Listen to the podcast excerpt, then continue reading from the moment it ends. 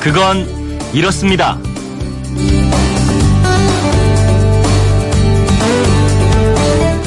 안녕하십니까 오승훈입니다.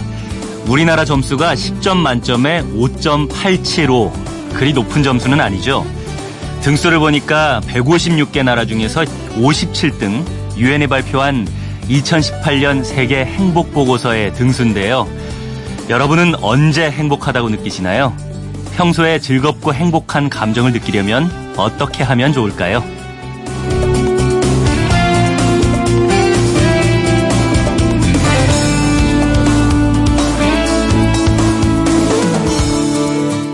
평소에 즐거움과 행복감을 느끼는 방법, 그건 이렇습니다. 여러 방법이 있겠지만 미국 심리학자 미하이 칙센트 미하이는 이럽니다. 하나의 목표를 수립하고 그 목표를 위해서 최고의 집중력을 가져라. 그러면 우리는 무엇을 하든지 행복감을 느낄 수 있다. 어, 칙센트 미하이 교수가 흥미로운 실험을 해봤습니다. 사람들에게 일주일 동안 삐삐를 갖고 다니면서 하루에 7, 8번씩 삐삐가 울릴 때마다 그 순간의 감정을 표시하도록 한 겁니다. 그 결과 사람들이 가장 행복감을 느끼는 순간은 지금 하고 있는 일에 푹 빠져 있는 상태일 때였다고 합니다. 칙센트미하이 교수는 이런 상태를 flow라고 했는데요.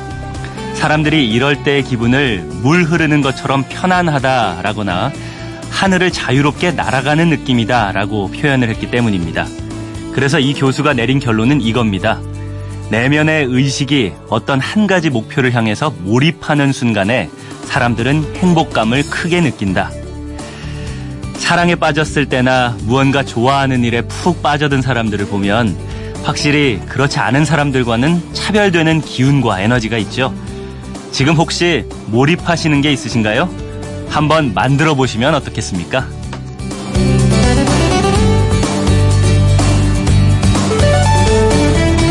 (10월 7일) 일요일 그건 이렇습니다 오승훈입니다 행복을 연구하는 학자들은 이렇게 얘기하더라고요 행복은 드라마틱하거나 기적적인 것이 아니라 의미 있고 충실하게 살아가다 보면 은은하게 배어든다 몰입할 대상을 찾거나 만들기가 어렵다면 나는 무엇을 할 때 가장 즐거운가 이것부터 한번 스스로 물어보는 것도 좋을 것 같습니다.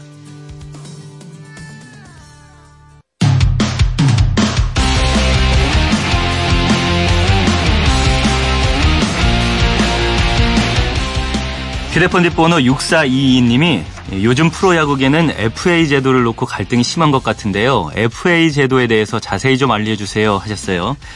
오늘 스포츠 속 그건에서 궁금증 풀어드리겠습니다. 스포츠 동화 김종건 기자 모셨습니다. 안녕하세요. 네, 안녕하세요. 네. 정규 시즌 마지막에 가장 큰 화제가 이 순위 경쟁이 아니라 새로운 FA 제도 도입 여부 그리고 관련된 구단과 현수협의 갈등 요건 것 같습니다. 네, 그렇습니다. 그 지난 9월 17일인데요. 그 추석 앞두고 KBO가 그 10개 구단의 뜻이라 그러면서 그 FA 제도 변경안을 선수협 그 한국 프로야구 선수협회에 제안을 했습니다. 네. 그러니까 이에 대해서 선수협이 여러 가지 생각을 하고 선수들의 의견을 들어본 다음에 음. 10월 1일 날 공식 입장을 내놨는데 네. 그 구단과 KBO가 제안한 FA 제도 변경 변경안은 그대로 받아들이기 힘들다 라고 했고요. 네. 이 선수협은 그 이유를 뭐라고 설명을 했냐면 우선 제도 개선 협상 당사자로 우리 선수협을 인정해 준 것은 그 그런 면에서는 의미가 있는데 음. 그 제안의 실효성이라든지 시행 시기 그리고 이제 어, 제안 중에 독소 조항 등 여러 문제가 있어서 좀 어렵다라고 얘기를 음. 했습니다. 어떤 문제적이 문제점이 있다는 건가요? 그러니까 우선 제일 먼저 뭐냐면 FA 제도 변경 안이라는 게 굉장히 중요한 사안입니다. 이게 음. 프로야구 시장의 근본을 바꿀 수 있는 엄청나게 그 중요한 사안인데 네. 포스 시즌을 앞두고 갑자기 지금 이제 구단이 이걸 들고 나왔거든요. 네. 현실적으로 포스 시즌이 끝나자마자 사흘 뒤에 FA 제도 선수를 이제 FA 선수를 공시를 하고 각 구단이 영입 전쟁을 이렇게 막 들어가야 되는데 네.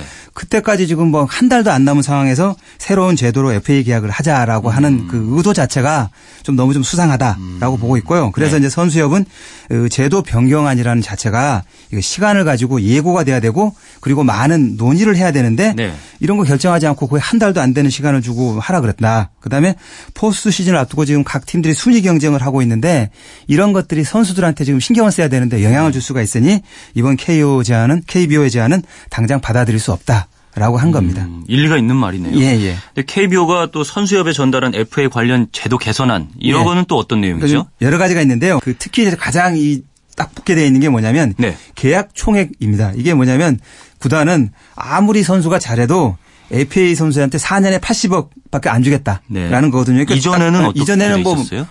그 한계가 정해져 있지 않았으니까 음. 구단이 알아서 줬는데 뭐 사실은 뭐 95억 뭐 이렇게 발표는 됐지만 네. 이미 현실적으로 세금을 대납해 주기 때문에 100억을 넣는 선수들도 이미 나왔다고 선수들은 판단을 하고 있는 거거든요. 예. 이런 상황에서 80억이라 그러면 선수들은 당장 어, 내가 받을 돈이 20억, 30억이 줄어드는데 음. 이걸 누가 하겠느냐라는 게 지금 선수들이거든요. 그래서 네. 이 구단들이 이제 그런 이 80억을 하겠다는 게 이번에 그 FA 제도 변경안에 가장 그 진짜 의도로 아, 보입니다. 네. 그래서 선수들이 반발할 것 같으니까 반대급으로 자격 뭐 요건을 낮춰주겠다라고 하는 것 같은데 음. 이게 이제 뭐가 문제가 있냐면 네.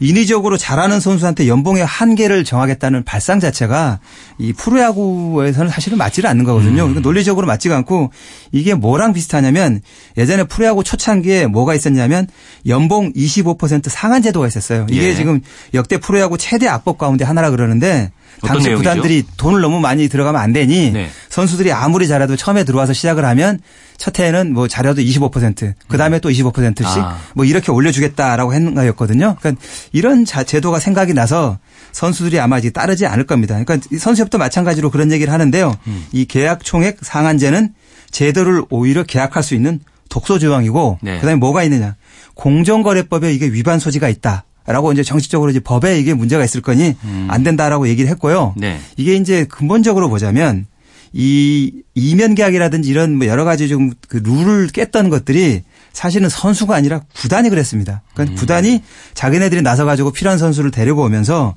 정상적인 시장 가격 이상의 돈을 써가면서 과다 경쟁을 해온 전례가 있는데 네. 이제 와서 돈을 뭐 자기네들이 깎겠다고 하니까 좀 순수성에서 의심을 받고 그 다음에 이 80억이라는 액수 자체가 근거가 없습니다. 갑자기 하늘 아래서 80억이 떨어진 음. 건데 네. 그러니까 만일 이 KBO나 구단에서 우리 현재 프로야구 시장 전체 선수 연봉이 얼마고 구단의 수익이 이 정도 되는데 이 정도가 적정한 비율인 것 같다. 그래서 선수가 이 정도 받았으면 좋겠다는 쪽으로 하고 상한선을 정해야 하는데 이런 논리적인 뒷받침이 없었다는 것. 그래서 이거는 이것들 때문에 선수들 좀 받아들이기가 좀 쉽지 않을 것 같습니다. 네. 그럼에도 불구하고 선수들한테 네. 여론은 그렇게 좋지 않은 것 같던데 네. 환경 미화를 비유했다가 또 사과를 하기도 하고요. 네. 이런 부분에 대해서는 어떻게 생각하세요? 그 선수협 자체가 그 자기네들이 그 발표를 하고 나서 이거는 즉각적으로 아 우리가 잘못했습니다라고 인정을 했었습니다. 그러니까 네. 사실은 이 프로야구 선수도 뭘 생각해 봐야 되냐면 자기네들이 잘해서 돈을 많이 받을 수는 있지만 음.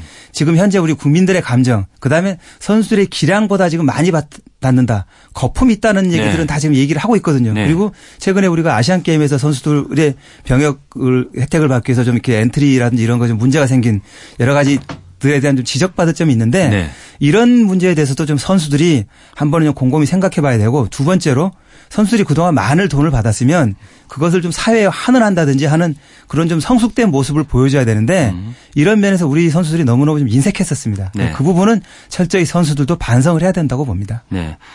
또 FA 등급제 자체의 문제는 또 뭐라고 보세요? 그러니까 FA 제도라는 것 자체가 선수가 최초로 몇 년간 구단을 위해서 봉사를 하면 그 FA 자유롭게 계약을 맺을 수 있는 권리를 줘서 이적을 자유롭게 하고 돈을 많이 벌 수 있게 해주는 게 기본적인 생각인데 네. 이, 이 구단이 이제 선수를 공짜로 주기가 싫으니까 보상제도라는 족쇄를 만든 거거든요. 여기다가 이제 구단이 또 하나를 더 했냐면 FA 직전 선수들한테 공정 가격 이상의 자기네들이 연봉을 줬었어요. 네. 그러면 나중에 돈을 200% 300%를 더 받기 때문에 선수들이 만약에 이 선수가 1억 원짜리 선수인데도 구단이 2억 3억씩 줘가지고 선수들의 몸값을 구단이 올려버린 거거든요. 그러니까 이 거품을 만들어낸 것도 구단인데 그러니까 이번에 이제 FA 등급 제도라는 것도 내놨지만 내용만 복잡하지만 사실은 구단이 또 안에서 이렇게 수정을 해가지고 네. 본인들이 철저히 유리할 수 있도록 지금 만들어져 있습니다. 그래서 네. B등급, C등급 뭐 이런 선수들이 쉽게 팀을 찾을 수 있는 제도가 아니기 때문에 음. 이 선수들은 이거에 대해 불만이 있는 거죠. 네. 결국에는 그러니까 어, 이런 상황을 만들어낸 것도 구단이었는데 네. 구단이 그걸 해결하겠다고 내놓은 것 자체도 자 구단에 네. 유리한 쪽으로 지금 돼가고 있는 거다 이런 문제점 이름만 바꿨을 뿐이다라고 네. 보는 거죠.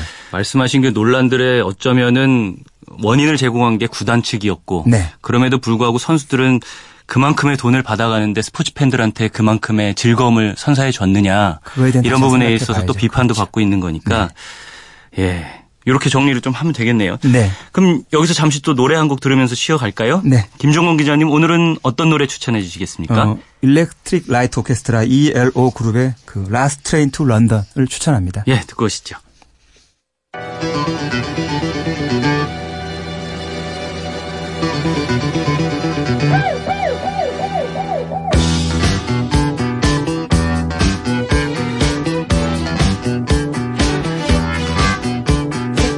29.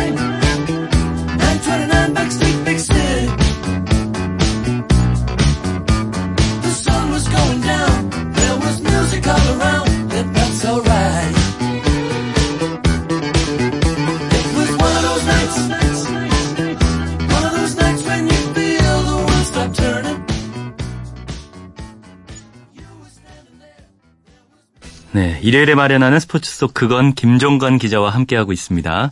이제 후반전인데요. 네. 김 기자님 이번에는 그 메이저리그 결산, 특히 한국인 메이저리거의 2018년 좀 돌아볼까요? 예. 그 메이저리그는 지난 10월 2일 날 정규 시즌을 모두 마치고 이제 포스트 시즌에 들어갔는데요. 네. 특히 우리 팬들이 지금 관심을 갖는 거는 내셔널 리그의 포스트 시즌입니다. 그렇죠. 그 LA 다저스하고 애틀란타 브레이브스, 그다음에 밀워키 브루어스하고 콜로라도 로키스가 지금 경기를 하게 됐고요. 우리 한국인 메이저리거 두 명이 이 가을 잔치에 들어 있어서 우리 팬들이 정말 관심이 큽니다. 네.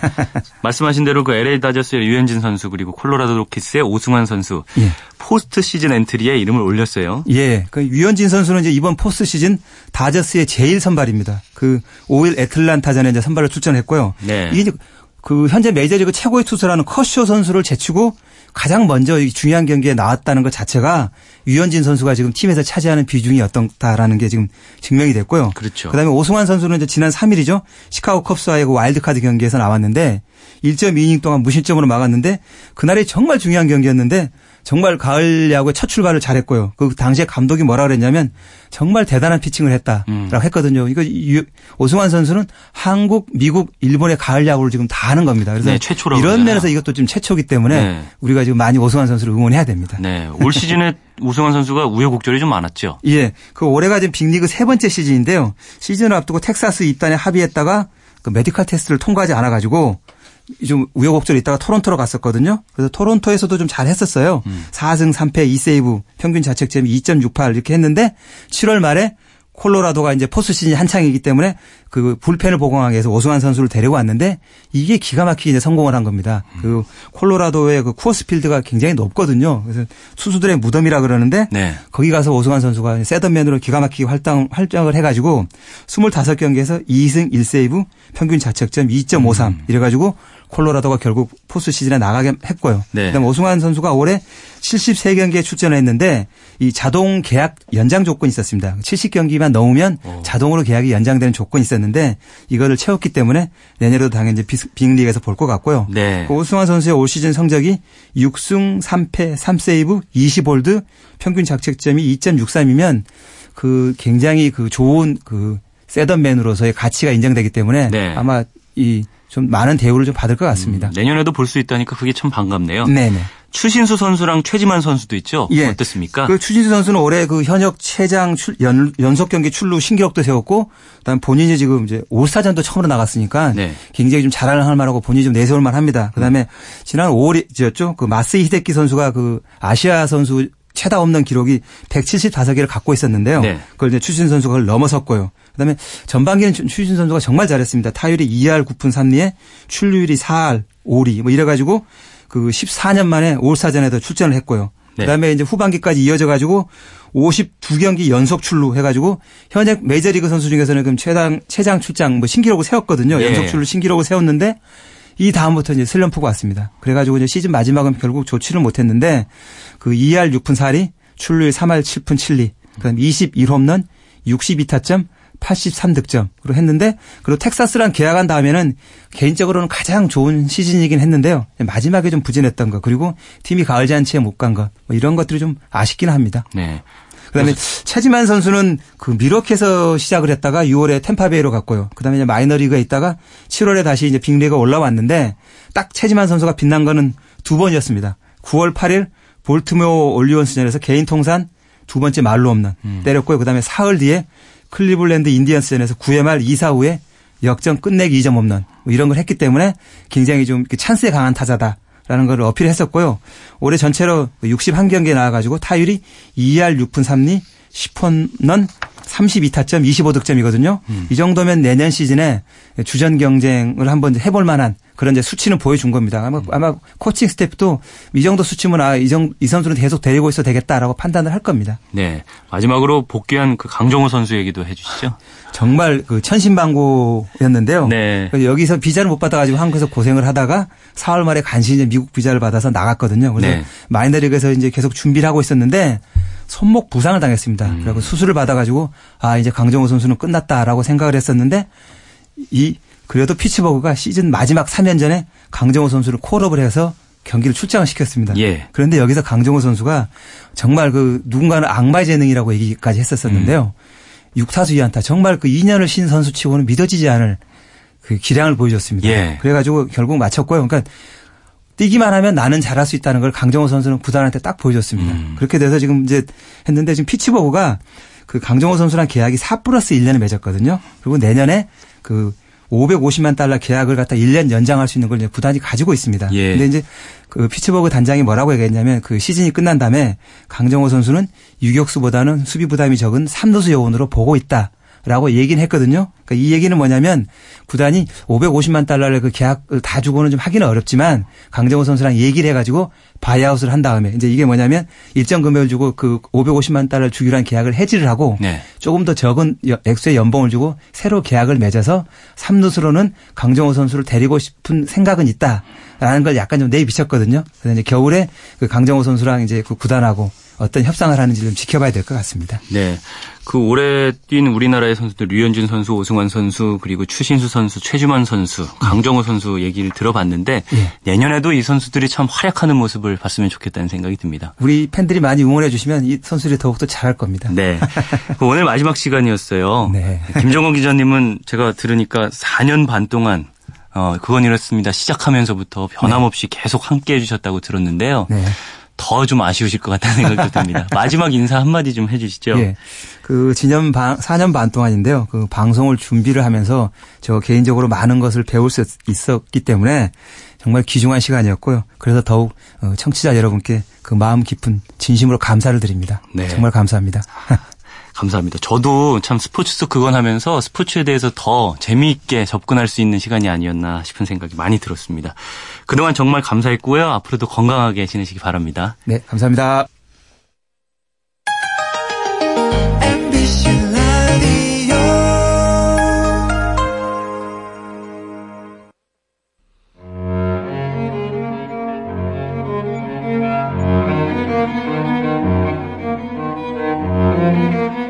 클래식 알면 알수록 더 잘 들리고 더 아름답습니다. 클래식 아하 코너에서 클래식 명곡들을 만나봅니다. 최영욱 클래식 평론가 스튜디오에 나오셨습니다. 안녕하세요. 네, 안녕하세요. 네. 오늘은 그건 이렇습니다. 마지막 방송인데 그래서 급하게 준비하신 곡을 바꿨다고 얘기를 들었어요. 맞아요. 아, 다른 곡을 준비를 했다가 어. 아, 제가 조금 생각을 해보니까 그동안 굉장히 많은 곡들을 소개해드렸었는데 아, 이 곡들도 꼭 소개를 좀 했으면 좋겠다 하는 음. 곡들로 바꿔달라고 작가님께 부탁을 해서 급하게 네. 바꿨습니다. 그러면 청취자들에게 꼭 들려주고 싶은 곡이겠네요. 네. 어떤 곡이죠? 사실은 뭐, 어, 베토벤의 나인 심포니를 떠올리기도 했었고, 어, 뭐, 왜 요즘 그런 얘기 많이 하잖아요. 죽기 전에 꼭 들어야 할 음. 악 뭐, 죽기 전에 꼭 봐야 할 클래식, 뭐, 네. 영화 하는 식으로. 그래서. 버킷리스트 같은. 네, 맞습니다. 그렇게 따지면, 어, 요한 세바스찬, 세바스찬 바흐의 뭐, 샤콘느라든지, 베토벤의 교향곡 나인 심포니라든지, 뭐, 말러의 부활이라든지 이런 걸 떠올렸었는데, 네. 그건 이미 소개를 해드렸어서, 음. 이 곡들도 놓치지 않고 보셨으면 좋겠습니다 해서 준비를 했습니다. 네. 제가 아마 프랑스 작곡가들의 곡을 많이 소개를 못했을 거예요. 네. 그래서 오늘은 프랑스 작곡가 가브리엘 포레의 꿈을 꾼 후에라고 하는 음악을 음, 준비해봤습니다. 가브리엘 포레의 꿈을 꾼 후에 이 네. 곡은 어떤 곡입니까? 아마 이 곡은 포레의 꿈꾸고 난 뒤로 해석해서 그렇게 알고 계신 분들도 많은 어, 그런 음, 곡인데요. 네. 아마 들어보시면 어, 너무 잘 알려진 그런 곡이기도 합니다. 대단히 네. 아름다운 곡인데요. 1865년 무렵에 작곡했던 작품입니다. 알 비신의 시에 곡을 붙인 곡인데 뭐 꿈을 꾸고 일어나 또는 꿈을 꾼 후에 뭐 꿈꾸고 난 뒤 뭐 이 여러 가지 제목이 이제 했던 이유가 그 시의 내용을 보면 그 그리워라 아름다운 그대의 모습 나홀로 꿈속에서 만나보니 빛나는 그눈 하면서 어. 그 연인에 대한 사랑을 그렸던 그런 곡입니다. 네. 흘러간 사랑에 대한 회상 또 그것을 추구하려는 정열을 대단히 감미롭고 풍부한 화성법에 선율로 그리고 있는 걸작인데 네. 어, 첼로 독주용으로도 편곡돼서 많이 연주되고요. 음. 또 바이올린 곡으로도 연주가 되기도 하고 오케스트라가 연주를 하기도 합니다. 근데 최근에 우리나라에서도 그렇고 전 세계에서 이 곡이 굉장히 화제가 되면서 어, 사람들의 입에 오르내린 적이 있었는데 네. 아, 지난 5월에요. 어, 영국에서 모처럼 로열 웨딩이 열렸었죠. 전 세계가 네. 주목했었던 해리 왕자랑 메건 마클이 네. 결혼한. 어, 이 결혼식은 여러 가지로 많이 화제가 됐었습니다. 네. 영국 왕실에서 어, 축하를 한 합창단도 흑인 합창단이었었고 음, 네. 또 어, 이 메건 마클도 마찬가지였었고 여기에 또 초대돼서 어, 연주를 했었던 첼리스트가 있는데요. 세쿠 카네 메이슨이라고 하는 이름의 첼리스트입니다. 음. 아, 아직 젊은 나이에 아, 연주자인데요. 네. 이름을 보면 좀 느낌이 오시듯이 흑인 음악가예요. 음. 2016년에 BBC가 뽑은 올해의 젊은 뮤지션 대회에서 역사상 처음으로 이 흑인으로는 우승을 차지했었던 어, 연주자인데 네. 이 연주자가 이 로열 웨딩에서 어, 몇 가지 곡을 연주했는데 그 중에 하나가 이 포레의 꿈꾸고 란디라고 하는 곡입니다. 그렇군요. 이, 이 연주가 화제가 됐던 것은 흑인 연주자 하면 사람들이 선입견을 갖는 부분이 있어요. 음. 왜 흑인 특유의 리, 그 리듬 있지 않습니까? 어, 예. 그런 소울 같은 느낌으로 이 클래식도 연주하지 않을까 했는데 음. 이 연주자는 정말 정통의 이 어. 클래식법으로 연주를 하고 어, 아직은 어린 나이인데도 불구하고 저렇게 깊은 느낌의 어, 소리를 낼 수 있을까? 해서 전 세계에서 역시 BBC가 뽑은 음. 또 영국이 어, 그들의 왕실 결혼식에 내세울 만한 아, 그런 연주자가 아닌가 하는 아, 얘기를 받기도 했었어요. 그래서 음. 이 프랑스 음악은 특히 발레가 많이 발전했었던 어, 나라가 이 프랑스거든요. 네. 그러다 보니까 음악에도 이 발레 스타일, 우아하고 뭐 이런 느낌들이 많이 들어가 있어서 음. 그런 느낌이 정말 어, 제목 그대로 꿈을 꾼 후에 아, 라는 느낌처럼 꿈결같이 굉장히 아름다운 어. 곡입니다. 네, 궁금한데요. 그러면 들어보실까요? 네.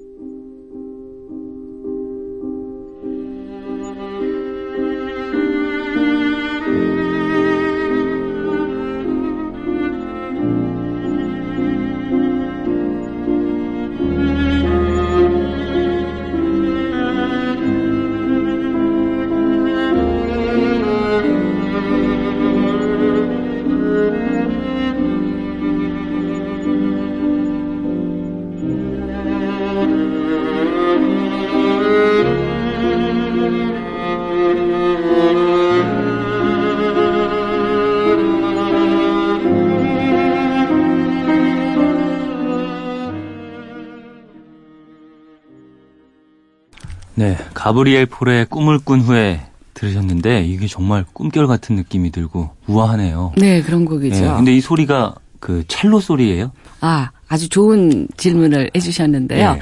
첼로로도 많이 연주되는데 지금 연주는요, 음. 이 노부코 이마이라고 하는 비올리스트가 연주했었던 음. 비올라 연주입니다. 네. 조금 네. 첼로보다는 톤이 조금 높고. 바이올린보다는 조금 낮은. 음. 예, 우리나라에서는 용재온일 때문에 이 비올라라고 하는 악기가 크게 사랑을 받게 네. 됐었죠. 그렇군요. 어, 다음 곡은 또 어떤 곡일지 궁금한데요. 어, 이번 곡은 제목은 생소하지만 음악은 굉장히 많이 들으셨던 음악입니다. 예. 근데 이후 현대를 대표하는 음악 중에 하나인데요.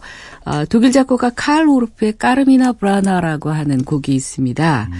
어, 이 곡은 어, 영화에서 굉장히 많이 나왔었던 부분이기도 해요. 엑스칼리버라든지 뭐 이런 데서 굉장히 많이 나왔었던 곡이기도 음, 한데 음, 네. 이 까르미나 브라다 하니까 이게 무슨 뜻일까라는 생각을 하게 되는 그런 곡이거든요. 그러게요. Carmina 브라다. Burana. 네. 네. Carmina는 노래를 뜻하는 거고요. 음. 이 Burana는 그 보이렌이라고 하는 어, 이저 수도원이 있었어요. 요걸 이제 먼저 설명을 하면 1803년에 독일 뮌헨의 남쪽에 그 바이레 바이에른 지방에 베네딕트 보이렌이라고 하는 수도원이 있습니다. 네. 이 수도원에서 중세 시대의 시가집이 발견 됐는데요. 음. 이 중세의 음유 시인들이나 기사들이 아, 이 중세 시대에는 시인이 기사고 기사가 시인인 경우도 굉장히 많이 있었죠. 어, 그래서 이 음유 시인이라고 하는 막 그렇죠. 분들이요. 그래서 그들이 즐겼었던 시와 유행가를 모았었던 음. 그러니까 종교적인 내용이 아니고 수도원인데도 불구하고 세속적인 시가집이 아. 있었습니다. 네. 이게 그 13세기부터 14세기에 걸쳐서 아까 세속적인 시가집이라고 했었잖아요. 네. 그래서 신에 대한 내용이 아니고 대단히 재미있게 봄, 뭐 계절에 대한 거라든지 술, 여자, 사랑, 뭐 방랑 이런 것들이 라틴어로 쓰여져 있었던 시가집이 음. 발견이 돼요. 네. 이것을 독일의 작곡가 칼 오르프가 굉장히 흥미롭게 여겨서 이 중에서 24개의 시를 선택을 하게 됩니다. 거기서 이 24개의 시의 제목들이 뭐 봄의 노래라든지 선술집의 장면이라든지 사랑의 이야기 이렇게 해서 3부작 형식의 칸타타를 탄생시키게 음. 되거든요. 네. 어, 이 칸타타의 제목이 까르미나 브라나인데 아까 제가 까르미나는 노래라고 했잖아요. 보이레는 아, 보이렌의 라틴어 이름이 브라나입니다. 네. 그러니까 까르미나 브라나는 보이렌의 시가집이라고 하는 라틴어 어, 표현이죠. 예. 그래서 그렇군요. 이게 1937년에 독일에서 초연됐고요.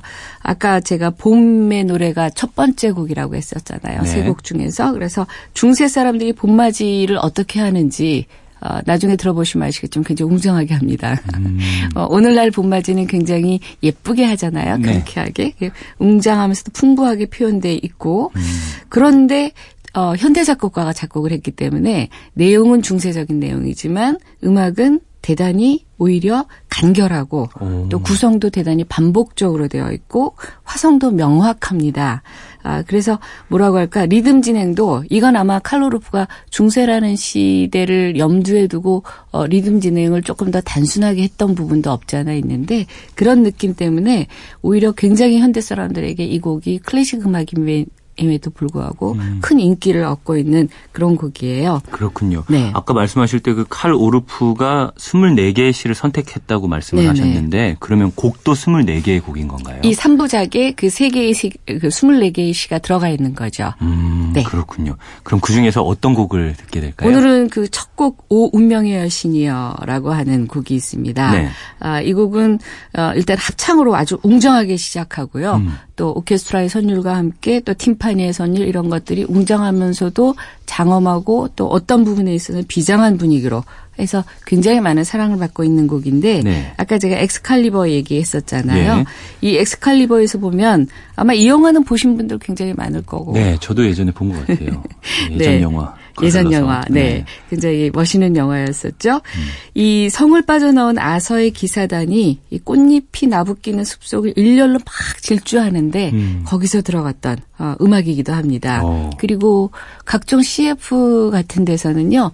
어, 새로운 제품이 출시되었을 때 음. 굉장히 웅장하게 이 음악과 함께 등장을 하기도 하는 아, 네. 곡인데 아, 가사는 오 운명의 여신이여 그대 변덕스러움이 마치 달과 같나니 늘 차오르다가 또한 이지러지는구나. 음. 어, 따뜻한 호의도 부족한 결함도 모두 그대 뜻에 묶여 있으니 지금 주저함 없이 악기를 들어 현을 들어 노래하여라. 음. 운명 그대는 강한 이를 무너뜨리나니 모든 이들은 나와 함께 울어다오 어. 이런 가사의 내용입니다. 가사 자체도 뭔가 영화 같고 좀 웅장한 음, 느낌이 맞습니다. 드는 예, 네. 그런 가사네요. 대단히 드라마틱하죠? 네, 그럼 한번 들어볼까요? 네.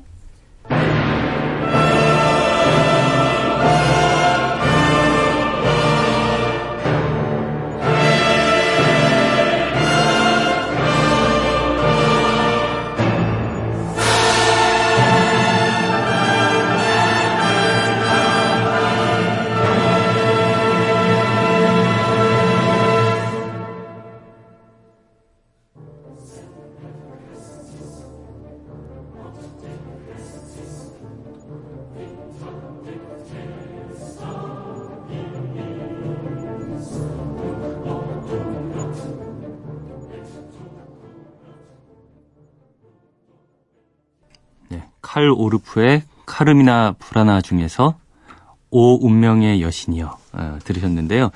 처음에 이 짠 하고 음악 나올 때 네. 아마 많은 분들이 들으시면서 아 이 노래 하셨을 것 같아요. 아마 그러셨을 거예요. 네. 그리고 연상되는 장면들이 굉장히 많았을 그렇죠. 것 같아요. 어, 이게 중세 음악을 현대 작곡가가 그렸다고 하셨잖아요. 네네. 어, 그래서 그런지 뭔가 가깝게 느껴지는 그런 음. 느낌이 들었습니다. 그렇죠. 중세의 이제 시, 중세의 문학 이런 것들을 현대 음악으로 재탄생시켰던 그런 음. 곡이라고 할 수 있죠. 네. 이제 마지막 곡을 들어봐야 될 텐데 어떤 곡일까요?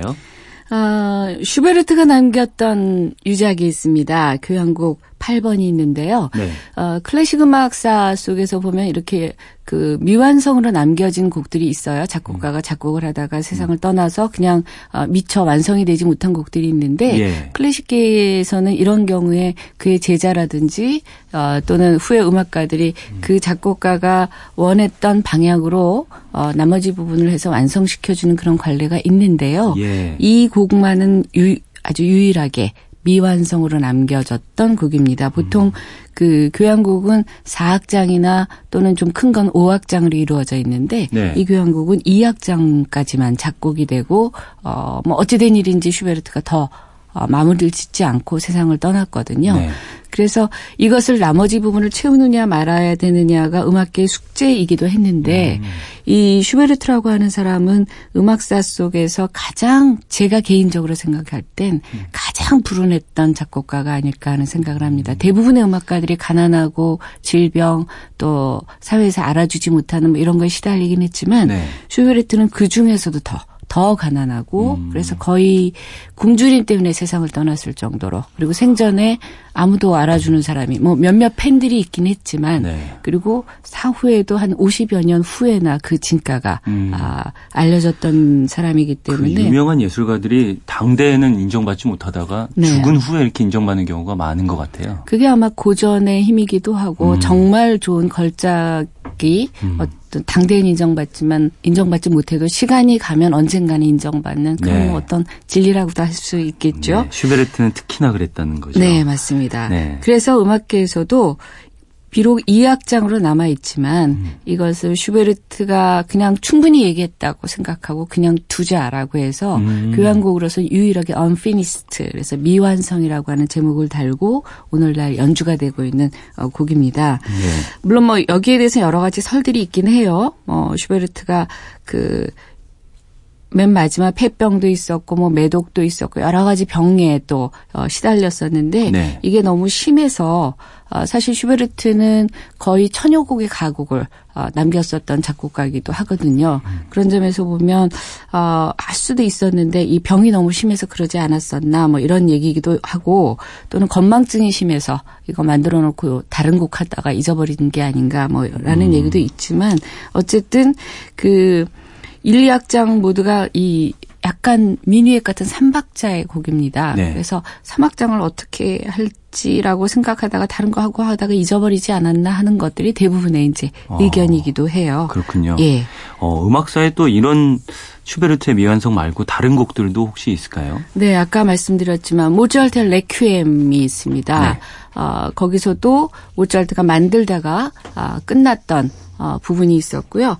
또 우리 투란도트라고 하는 오페라 있거든요. 네. 푸치니 우리에게는 아마 Nessun dorma라고 하는 오페라 아리아 때문에 유명해진 이 곡인데 음. 아, 여기서도 이 푸치니가 만들다가 세상을 떠나서 이거는 또 재미있는 일화가 있어서 당대의 최고의 지휘자였었고 푸치니를 대단히 존경했었던 토스카니니라고 하는 지휘자가 이 투란도트를 연주를 하고 하다가 푸치니가 원래 만들었던 부분까지만 만들고 거기서 멈추고 아 지휘를 하고 음. 거기서 멈 추고 객석을 향해서 여러분 마에스트로가 만든 부분은 여기까지입니다 어. 하고 퇴장했었던 뭐 일화도 있었고요. 뭐 그런 것들이 좀 있습니다. 네. 근데 이제 이 곡만큼은 그냥 충분히 완성된 작품이다라고 생각을 해서 어 오늘날 전해지는 곡이고 오히려 그렇기 때문에 어 슈베르트라고 하는 작곡가에 대해서 그의 그 험난했던 삶에 대해서 또 외로웠던 삶에 대해서 어 사람들이 되새기게 되는 그런 음. 곡이기도 하고요.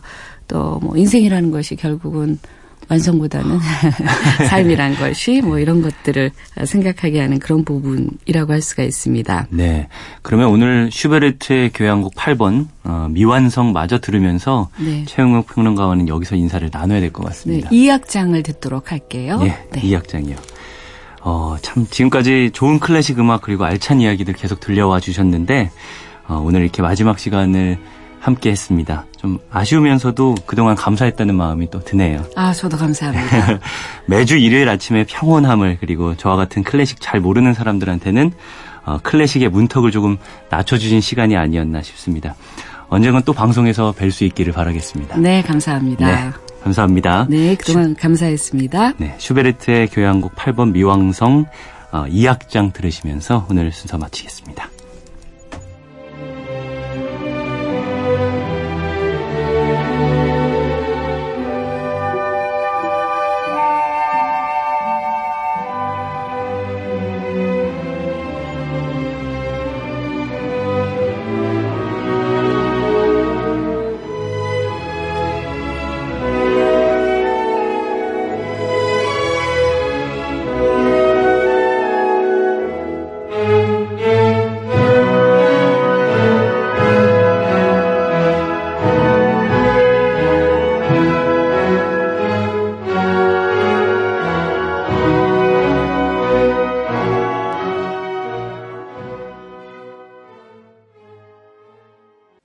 네, 이제 마무리할 시간입니다. 오늘은 오늘 순서가 아니고 그건 이렇습니다. 프로그램을 마무리해야 하네요. 어, 이번 주에 몇 번 말씀드렸지만 내일 MBC 라디오가 대대적인 개편을 하고요. 그건 이렇습니다는 프로그램이 막을 내리고 이 시간에 새로운 프로그램이 새롭게 시작을 할 겁니다. 그건 이렇습니다는 2014년 4월 14일에 시작해서 4년 반 동안 여러분의 궁금증을 풀어드리고 지식과 정보를 전해드렸습니다. 어, 중간중간 진행자는 바뀌었어도 지식과 정보를 전해드리는 건 매일 계속돼 왔는데 오늘 그 긴 여정을 마무리하게 됐네요. 저한테는 이 첫 라디오 DJ를 맡은 프로그램이니까 잊지 못할 겁니다.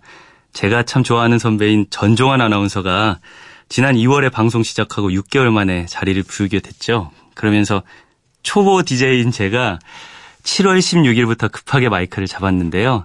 저도 석 달 채우지 못하고 딱 12주 진행하고 이제 문을 닫습니다.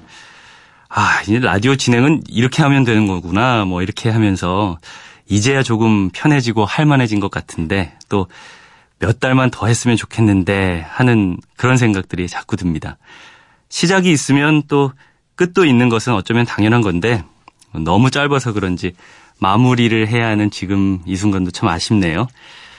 어, 그래도 석 달 동안 이 프로 진행하면서 깨달은 어, 정말 중요한 게 한 가지 있습니다. 라디오는 여러분과 소통하고 감정도 나누고 함께 하는 게 가장 중요하다는 겁니다. 모든 방송이 그렇겠죠. 근데 처음에는 정보 프로그램이니까 틀리지 말아야지, 잘해봐야지 이러면서 진행을 했었는데 어, 정작 중요한 건 여러분과의 소통이었다는 걸 깨달았습니다. 저는 라디오를 듣고 라디오 시사 프로 진행자가 되고 싶다고 하는 꿈 때문에 어 10여 년 전에 박사과정 그만두고 지금 여기에 있습니다.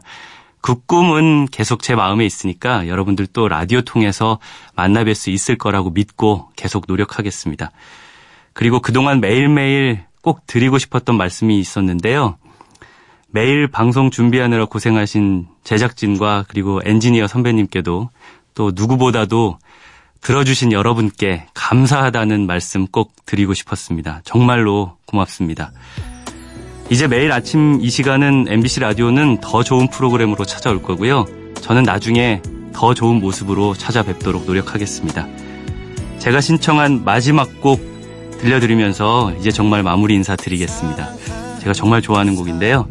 고마운 마음 전하고 싶어서 이 곡 골라봤습니다. 브라운 아이드 소울의 오래도록 고맙도록입니다. 일요일 아침입니다. 여러분 모두 행복하게 지내십시오.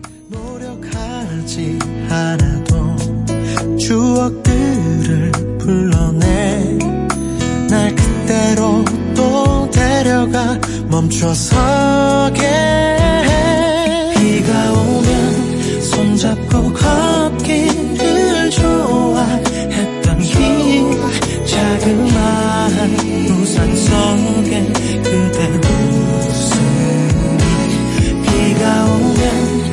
공기가 짙어진다